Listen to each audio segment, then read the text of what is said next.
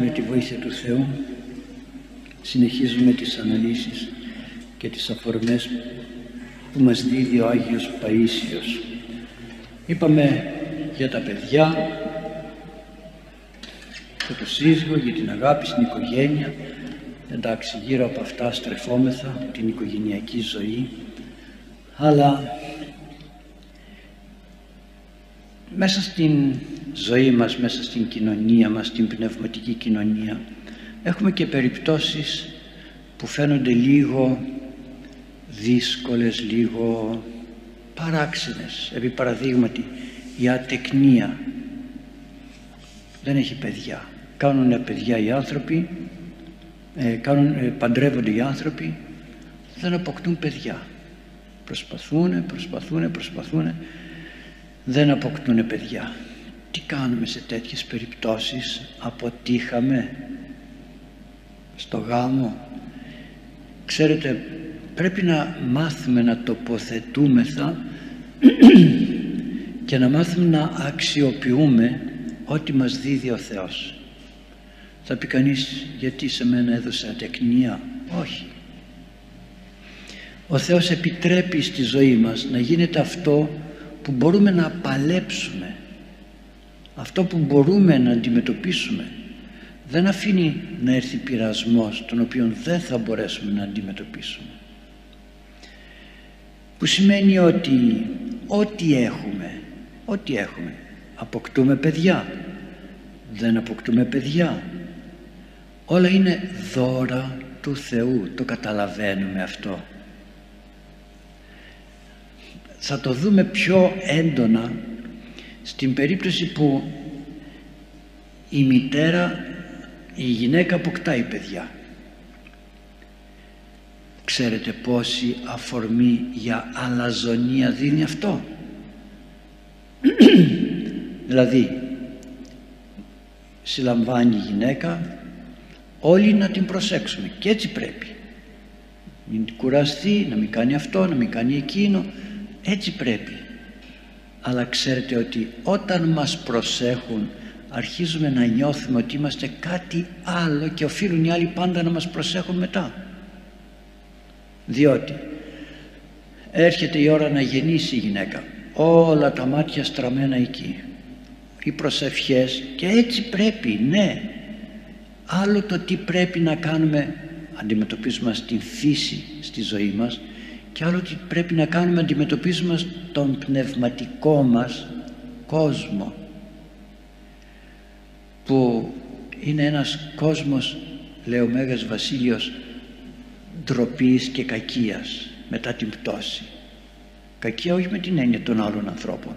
Κακία ότι δεν δουλεύω σωστά τον εαυτό μου.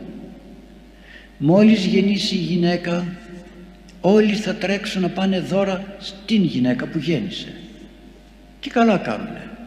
Όλοι θα πάνε θα τις επενέσουν. Όλοι θα βλέπουν το μωράκι που απέκτησε. Εδώ βλέπετε σκυλάκι αποκτάει κάποιος και όταν το κοιτάνε αρχίζουμε να λέμε και καλά, καλά κάνουμε δεν είναι στραβά αυτά τα χαρίσματά του, τις ικανότητές του κτλ.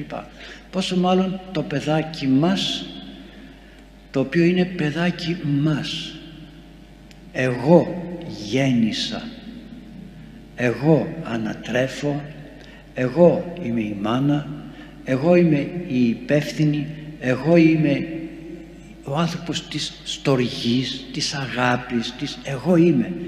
Αναγκαστικά όλα αυτά δημιουργούν ένα, ε, ένα κέντρο γύρω από τον εαυτό μου. Αυτή τη στιγμή επί παραδείγματι εγώ μιλάω. Άρα ένα κέντρο γύρω από τον εαυτό μου. Πώς το αντιμετωπίζω; Γι' αυτό και όταν δεν μπορέσουμε να σταθούμε πνευματικά απέναντι στο δώρο που μας έδωσε, έδωσε ο Θεός δεν είναι δικό μας. Δώρο του Θεού είναι και εγώ πρέπει να το διαχειριστώ σωστά. Τότε τότε πότε από τη στιγμή που συλλαμβάνω να πω τι δώρο μου έδωσε ο Θεός παράξενο δώρο ένας άνθρωπος μεγαλώνει μέσα σε έναν άλλον άνθρωπο απλό είναι απλό είναι τρέλα είναι να το πω έτσι Πού στέκεται στη λογική αυτό το πράγμα, πουθενά δεν στέκεται. Και γενικά τι στέκεται στη λογική του ανθρώπου σε σχέση με όλα αυτά που υπάρχουν μέσα στην φύση και στη δημιουργία; Όταν λοιπόν ξεκινάει η μάνα να αισθάνεται το παιδί της μέσα και να λέει «Θεέ μου, σήμερα τι κάνεις, τι κάνεις, βάζεις χεράκια, βάζεις μάτια, βάζεις την καρδούλα, τι βάζεις» και κάνω την προσευχή μου και λέω Θεέ μου αυτά τα χέρια αυτή τη γλωσσίτσα πάμε στο γιατρό και κάνουμε την εξέταση και λέμε α κτυπάει η καρδιά καλά είμαστε. Α το νιώθω το παιδί μου. Κουνιέται. Καλά είμαι και δεν λέω Θεέ μου τι έκανες τώρα εδώ μέσα τι έκανες τι έβαλες και να εύχομαι συνέχεια και συνέχεια συνέχεια το μυαλό μου να είναι εκεί και όχι σε μένα στο εγώ μου ότι εγώ θα γεννήσω. Και πως θα το πούμε άμα γεννηθεί; Και αρχίζει ο καυγάς. Όχι θα το πούμε έτσι όχι θα το πούμε έτσι όχι θα το κάνουμε έτσι όχι θα το κάνουμε τούτο όχι θα το κάνουμε εκείνο και αντί να ασχολούμαστε όλοι μας όλοι στο χώρο της οικογένειας με το να ευχόμεθα για αυτό που θα έρθει ασχολούμαστε με το εγώ μας όλοι μας ο άντρας το δικό του εγώ, η γυναίκα το δικό της εγώ, η μάνα, η πεθερά, ο παππούς, η γιαγιά με το δικό τους εγώ. Ο καθένας. Και τι γίνεται μετά; Τι γίνεται; Από πού θα βγει μετά αυτό το παιδί μέσα από ένα ε, κέντρο εγωισμών; Και περιμένουμε μετά αυτό το παιδί να αναπτυχθεί σωστά. Διότι όταν η μάνα ήδη αισθανόταν ότι είναι το κέντρο έλξεως όλων όταν θα γεννηθεί το παιδί πάλι θα είναι το κέντρο έλξεως όλων λογικό. Δεν θα αφήσει το παιδί να το πάρει ο ένας και ο άλλος στα χέρια. Δεν θα αφήσει το παιδί να το ταΐσει ο ένας και ο άλλος ή να το θυλάσει οποιοδήποτε και την ώρα και τον χρόνο του θυλασμού η μάνα δένεται με το παιδί.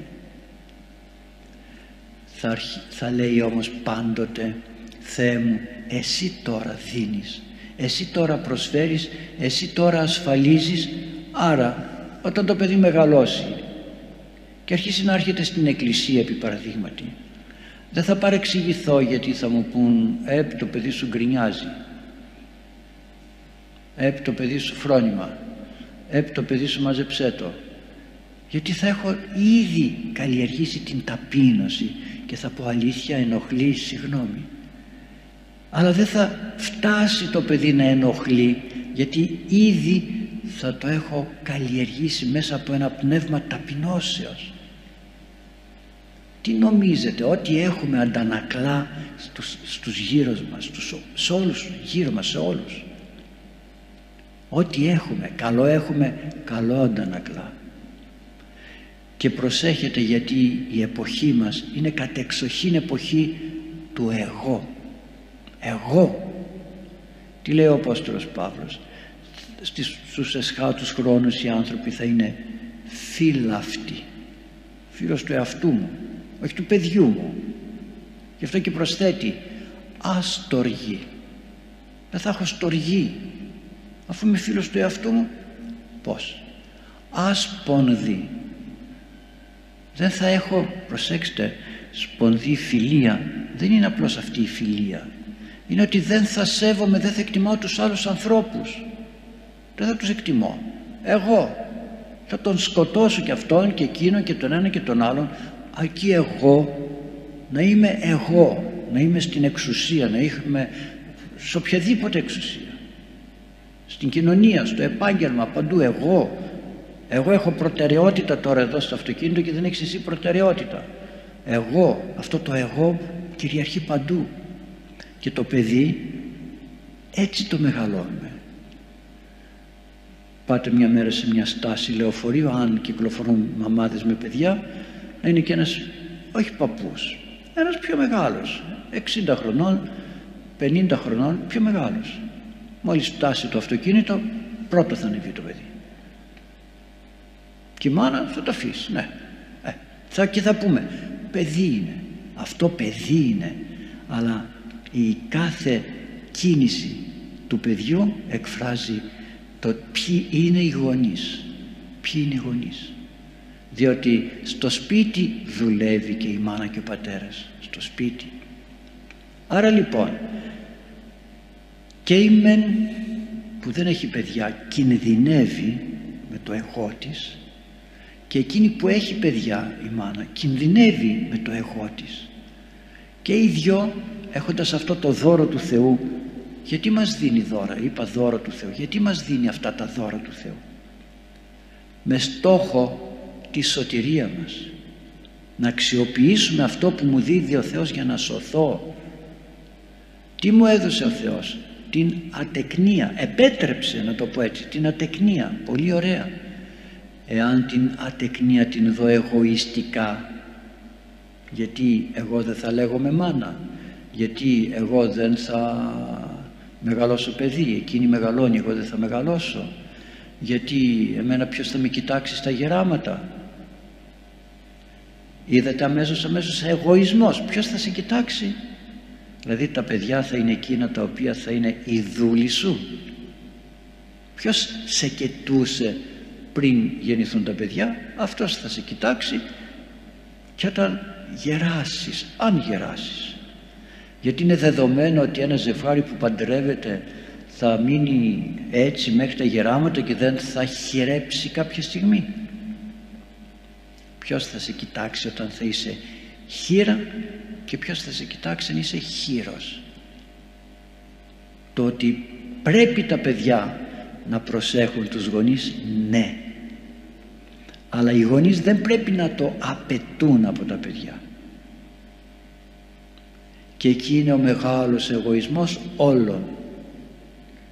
Γιατί αρχίζει όταν η, ο παππούς και η γιαγιά πεθερός πεθερά να το πω έτσι κάθονται λίγο απόμακροι από το σπίτι των παιδιών για να μην ενοχλούν.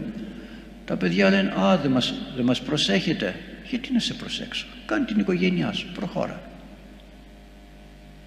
αν σε προσέξω θα πεις μπαίνεις στο σπίτι μου αν δεν σε προσέξω λες δεν με προσέχεις αυτά τα κάνει ο εγωιστής που καλλιεργεί εγωισμό. Εγώ τώρα γι' αυτού εξοχότης ο Μπέμπης. Έτσι υπήρχε και μια διαφήμιση κάποτε. Ποιος Μπέμπης; Όλοι μας πρέπει να είμαστε ενταγμένοι στην απλότητα και την ομορφιά της πνευματικής ζωής.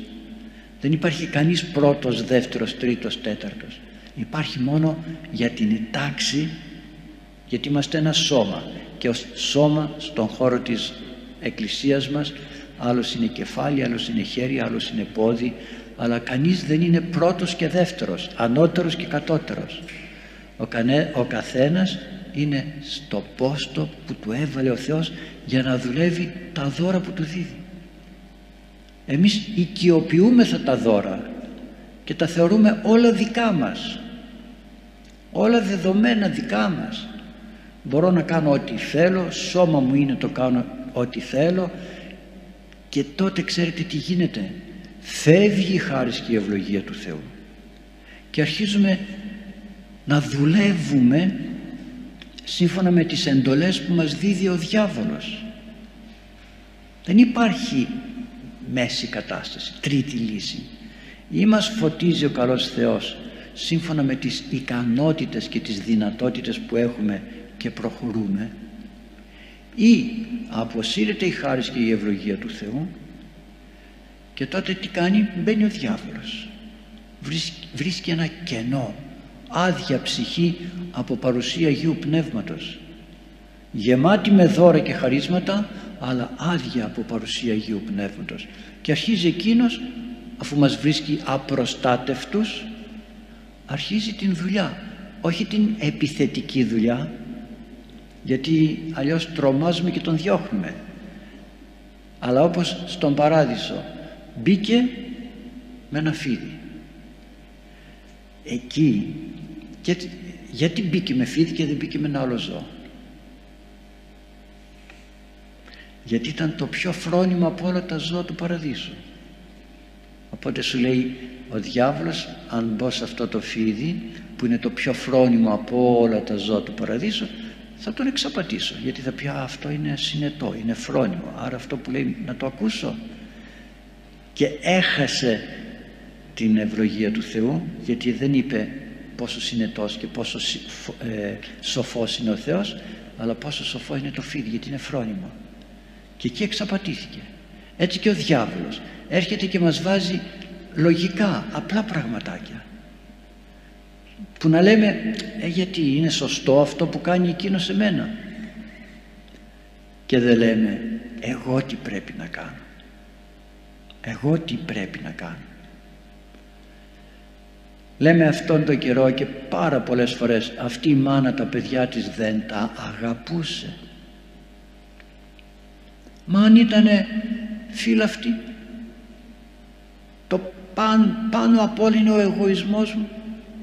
Και αν βλέπω ότι αυτό το παιδί που γέννησα ναι που πόνεσα γέννησα ότι μου στερεί τα δικαιώματά μου μου στερεί την δυνατότητα να βγαίνω έξω να περπατάω να βάφουμε μου στερεί την δυνατότητα να λέω τι ωραίο σώμα έχω. Γιατί όταν γεννάει κανείς όταν θυλάζει χάνει αυτήν την ε, την ανθρώπινη θα λέγαμε ομορφιά. Ανθρώπινη. Γιατί η φύση δουλεύει, δουλεύει, δουλεύει και όταν γεράσουμε θα τα χάσουμε όλα αυτά. Θα τα χάσουμε. Άρα λοιπόν όταν βλέπω ότι ο άλλος γίνεται εμπόδιο στην δική μου αμαρτωλή ζωή τι θα κάνω; Δεν υπάρχει στοργή πλέον και μην λέμε ποτέ καλά δεν είχε αγάπη αυτή η μάνα σκότωσε τα παιδιά της δεν είχε αγάπη. Ναι πως να έχει αγάπη όταν πάνω απ' όλα είναι το εγώ. Και αυτό δημιουργεί μια τρέλα στη ζωή. Πως γίνονται οι πόλεμοι στον κόσμο. Δεν βλέπουν ότι γκρεμίζονται σπίτια και δεν σκέφτονται ότι αυτός ο άνθρωπος θα μείνει στο δρόμο ότι κάποιο παιδί θα μείνει ορφανό θα χάσει τη μάνα, θα χάσει τον πατέρα ότι κάποιος άλλος θα μείνει χωρίς πόδια, χωρίς χέρια, χωρίς, χωρίς. Δεν το αισθάνονται. Εγώ, πάνω απ' όλα εγώ. Και αυτό είναι ο πιο μεγάλος δαιμονισμός. Γιατί ο διάβολος τι έσπλαχνία έχει που οδηγεί τους ανθρώπους στην αμαρτία και στην κόλαση. Τι έσπλαχνία έχει. Και εκείνος είναι πλάσμα του Θεού. Ότι είναι όλοι άγγελοι.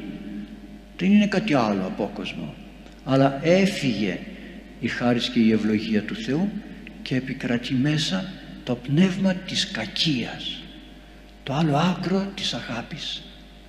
Γι' αυτό λοιπόν αγαπητοί μου ό,τι έχουμε στη ζωή μας ας προσπαθήσουμε αντί να διαμαρτυρόμαστε και να γκρινιάζουμε να το αξιοποιήσουμε αυτό που έχουμε. Δεν έχω παιδιά. Πολύ ωραία. Δεν έχω δυνατότητα την αγάπη να την ε, να την προσφέρω στα παιδιά μου έχω την δυνατότητα όμως πολύ περισσότερη δυνατότητα από μια μάνα να ασκήσω την φιλανθρωπία. Να επισκεφθώ ηλικιωμένους να πάω ένα περίπατο στο νοσοκομείο να πάω ένα περίπατο σε ένα γυροκομείο να πάω να παρακαλέσω και να πω τον Θεό Θεέ μου δώσ' μου στο δρόμο της ζωής κάποιον άνθρωπο που να πάω να πηγαίνω να λέω μια καλημέρα. Θυμάμαι σε ένα χωριό εκεί της Κατερίνης πήγαινα στην εκκλησία και στο δρόμο που πήγαινα σταματάει ένας κύριος και λέει σε μια γιαγιούρα σε μια πόρτα που, σε μια αυλή που μιλούσαμε μαζί «Γιαγιά, αύριο θα έρθω να σου οργώσω το χωράφι». Και επειδή ήταν φτωχή η γιαγιά της λέω «Πόσα λεπτά σου παίρνει» «Δεν μου παίρνει λεφτά» λέει έχω τρακτέρ, έχω δυνατότητα.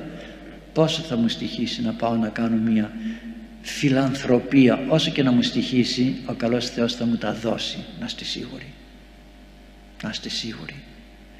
Άρα λοιπόν γιατί να μην μπορέσω να καλλιεργήσω αυτό που έχω; Και ξέρετε πολλές φορές μέσα από την ατεκνία φτάνουμε να κάνουμε παραβατικές πράξεις που δεν τις θέλει ο Θεός.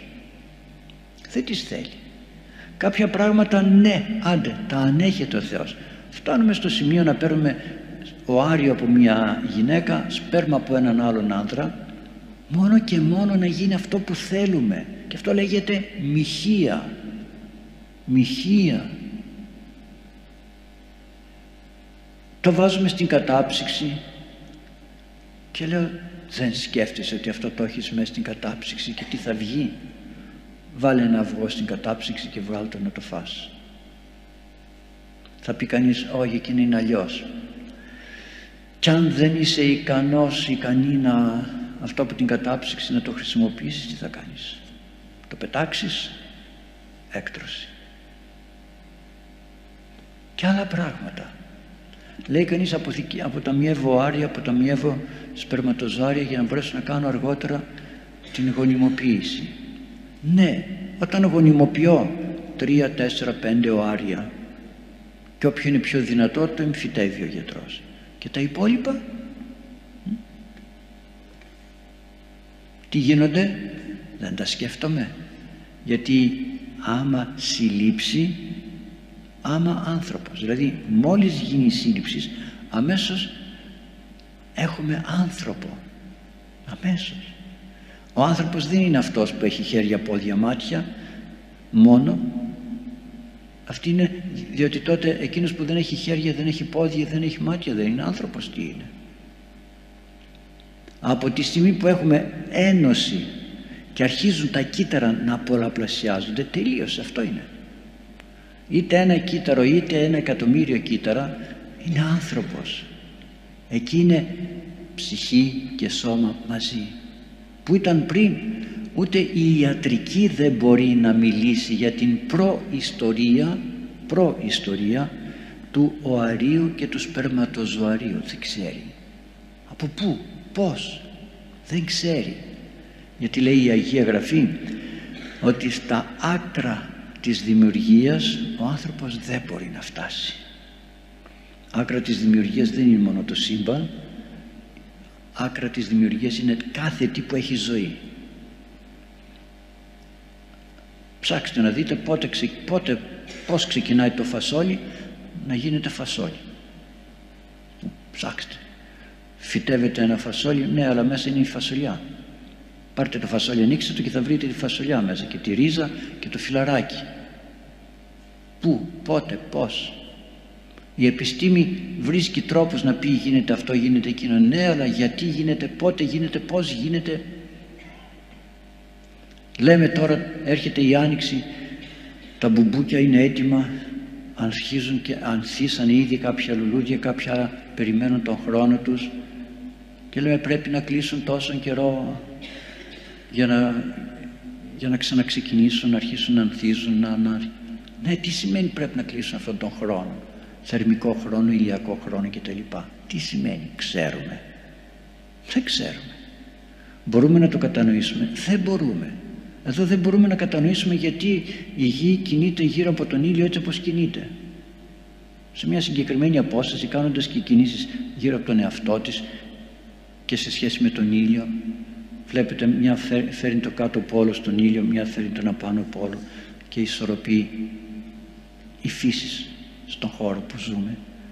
Πως γίνονται αυτά τα ξέρουμε; Δεν τα ξέρουμε. Δώρα του Θεού είναι.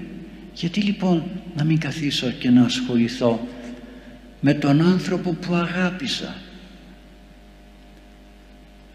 Τον άνθρωπο που αγάπησα. Κάτι που πρέπει να το κάνει και η μάνα. Δεν ασχολείται με το παιδί η μάνα ασχολείται γιατί πρέπει να το μεγαλώσει αλλά κύριος στόχος και κύρια μέρημνα είναι ο άνδρας. Και ο άνδρας κατανοεί την αγάπη που δείχνει η μάνα για το παιδί γιατί έτσι πρέπει να γίνει αλλά κύριος στόχος και των δύο είναι η κοινή πορεία τους για τη σωτηρία. Μπορεί η μάνα να πέσει και στην παγίδα να συμπαθήσει ένα παιδί περισσότερο από τα άλλα. Δεν το δείχνει. Δεν το δείχνει και έτσι δεν φτιάχνουμε ζηλιάρικα παιδιά. Ακόμη και όταν έχει ένα όταν γεννιέται το παιδάκι και είναι ένα άλλο μεγαλύτερο πρέπει και εκεί να κατανοήσουμε ότι πρέπει η αγάπη μας να διαχέεται, να σκορπάει και η μέρημνά μας να σκορπάει από τον σύζυγο μέχρι το πιο μεγάλο μας παιδί. Όχι μόνο στο μικρό που έχει ανάγκη εκείνο. Ναι έχει ανάγκη. Αλλά πρέπει όμως όπως ανάβουμε το φως και φωτίζεται όλος ο χώρος έτσι και η αγάπη της μάνας πρέπει να διαχέεται και να σκοπάει παντού.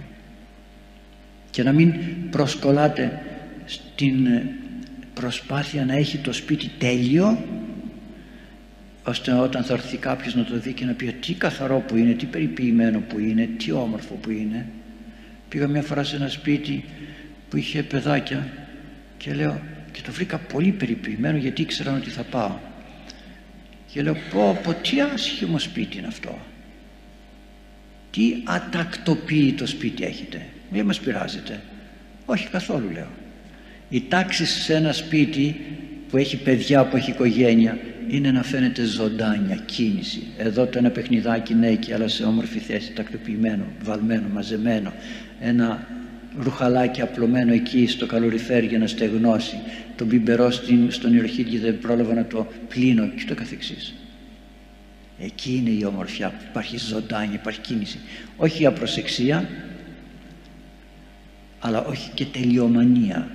Να πλένουμε τα παντζούρια μας, να πλένουμε τους τείχους και να έρχεται ο άνδρας και να βρίσκει τη γυναίκα εξαντλημένη γιατί έπρεπε να πλύνει τον τοίχο Πόσες φορές έχω πει σε γυναίκες τώρα που γέρασες γιατί δεν πλένεις τους τοίχους και τα τουάρια; Γιατί; Τώρα πώς γίνεται, δεν μαζεύουν σκόνη τώρα, δεν έχουν προβλήματα. Τότε που ήσουν νέα, αντί να, να βάλεις το δυναμικό σου στον άνδρα και στα παιδιά σου, το βάζεις στα τουβάρια, στο, στο, στο. Θα είμαστε καθαροί, θα είμαστε περιποιημένοι, αλλά θα έχουμε τον νου μας πρώτα στην κάθαρση του εγώ του εγώ, εγώ θέλω έτσι εγώ πρέπει έτσι. Έτσι έκανε εκείνος, έτσι να κάνω και εγώ και χάνουμε την απλότητα. Αγαπητοί μου όλα είναι δώρα Θεού εμείς δεν τα διαχειριζόμαστε σωστά. Τα διαχειριζόμαστε εγωιστικά. Εγώ κάνω αυτό εγώ μπορώ εκείνο εγώ ετούτο εγώ το άλλο και ο καλός Θεός λέει και εγώ που είμαι εγώ δεν είμαι πουθενά. Και η Παναγία θα πει εγώ που είμαι εγώ που σε αγαπώ που έχω τόση στοργή σε μάνα και εγώ είμαι μάνα όλου του κόσμου. Και έχεις την εντύπωση ότι εσύ έχεις περισσότερη αγάπη από μένα. Εγώ που είμαι. Τρομάζουμε γιατί δεν μπορέσαμε να κάνουμε κάτι ή τρομάζουμε γιατί αρρώστησε το παιδί μας. Τρομάζουμε δεν έχω παιδιά ότι θα γίνει και εγώ λέει η Παναγία εγώ είχα παιδί, είχα, είχα κατά άνθρωπο τον Ιησού Χριστό, μιλούσα. Βλέπετε πουθενά σε κανένα Ιερό Ευαγγέλιο το παράπονο της Υπεραγίας Θεοτόκου γιατί εμπέζανε τον Ιησού Χριστό, γιατί τον αυδίσανε, γιατί τον σταυρώσανε, γιατί, γιατί, τίποτα. Ούτε και όταν την είπε ο Ιησούς Χριστός, τι εμεί και εσύ γίνε, δεν μίλησε, δεν μίλησε. Αλλά ήξερε τι έκανε, δεν ήτανε το κορόιδο να το πω της ιστορίας. Ήξερε τι έκανε. Ήξερε να δείχνει αγάπη και ξέρει να δείχνει αγάπη. Άρα λοιπόν πού είναι όλοι αυτοί η Παναγία; Και ο Χριστός πού είναι στη ζωή μας να πούμε Κύριε; Έλα να με κρατήσεις έλα να με στηρίξεις έλα να με φωτίσεις μέσα από τον πνευματικό μου μέσα από μια ομιλία μέσα από κάτι ώστε να μην είμαι υπερβολική μην είμαι υπερπροστατευτική και περιφρονώ την λαμπρότητα της συζυγίας. Λαμπρότητα είναι η συζυγία. Και να μην περιφρονώ την λαμπρότητα της παιδαγωγίας της κατά Θεόν παιδαγωγίας. Και να χαίρομαι όταν κάποιος μου πει δεν είναι σωστό αυτό κάντο έτσι και να πω ευχαριστώ πολύ έτσι θα το κάνω και να μην κοιμάμαι και μελαγχολώ όταν δεν έχω παιδιά και πω τώρα εγώ τι κάνω μαύρη στη ζωή μου δεν έχω χαρίσματα, δεν έχω ικανότητες, δεν έχω δυνατότητες. Σε μια εκκλησία θα πήγαινα και θα σκούπιζα. Θα γυάλιζα, έρχονται κάποιες κυρίες και αρχίζουν και γελίζουν το τέμπλο με το πανάκι σιγά σιγά σιγά σιγά και έρχομαι κάποιες φορές και λέω τι ευωδιάζει η εκκλησία έτσι; Μου λένε έρχονται οι κυρίες και καθαρίζουν. Δεν τους βλέπει κανείς, τις βλέπει; Όχι. Κι όμως βρίσκουν τρόπο να αξιοποιούν τον χρόνο της αρετής τους και τα χαρίσματα και τις ικανότητές τους. Άρα λοιπόν αγαπητοί μου, τα δώρα του Θεού μην τα βλέπουμε ότι είναι δικά μας. εμείς τι κάνουμε αλλά εμείς να βλέπουμε τον εαυτό μας πως μπορεί να διαχειριστεί την κάθε κατάσταση της ζωής και την αμαρτία ακόμη να την διαχειριστώ έτσι ώστε να με οδηγήσει στη μετάνοια θέλω να αμαρτήσω να με οδηγήσει στη μετάνοια αν δεν με οδηγεί στη μετάνοια δεν κάνω τίποτα. Να μην αφήσω την κακία να κυριεύσει την ψυχή μου. Όταν όμως κοιτάω το εγώ τότε η κακία κυριεύει τη ζωή μου. Και παιδιά θα σκοτώσω και ανθρώπους θα σκοτώσω και ζώα θα σκοτώσω και τίποτα δεν θα υπολογίσω γιατί δαιμονίζεται ο άνθρωπος δαιμονίζεται ό,τι και να είναι. Ο διάβολος δεν βλέπει εξουσίες. Ίσα ίσα στην εξουσία πάει ακόμη πιο πολύ για να μπορέσει να κάνει μεγαλύτερο κακό. Σαν τις βόμβες της διασποράς που λέμε. Και γίνεται η καταστροφή. Εμείς όμως όχι έτσι. Εμείς όλα θα τα βλέπουμε ως δώρα Θεού και θα λέμε Κύριε δώσ' μου δύναμη και ευφυΐα και εξυπνάδα να μπορέσω να τα διαχειριστώ να σας ευλογεί ο καλός Θεός. Καλή δύναμη σε όλα έτσι ώστε όλοι μαζί να παλεύουμε να προσπαθούμε και ποτέ μην πείτε είμαι μόνος μου στη ζωή αυτή όχι κανένας δεν είναι μόνος του και κανένας δεν πρέπει να παλεύει χωρίς την παρουσία της Παναγίας και του Χριστού μας. Διευχών των Αγίων Πατέρων ημών, Κύριε Ιησού Χριστέ ο Θεός ελέησον και σώσον ημάς. Αμήν. Καλό ξημέρωμα, σας ευλογεί ο Θεός.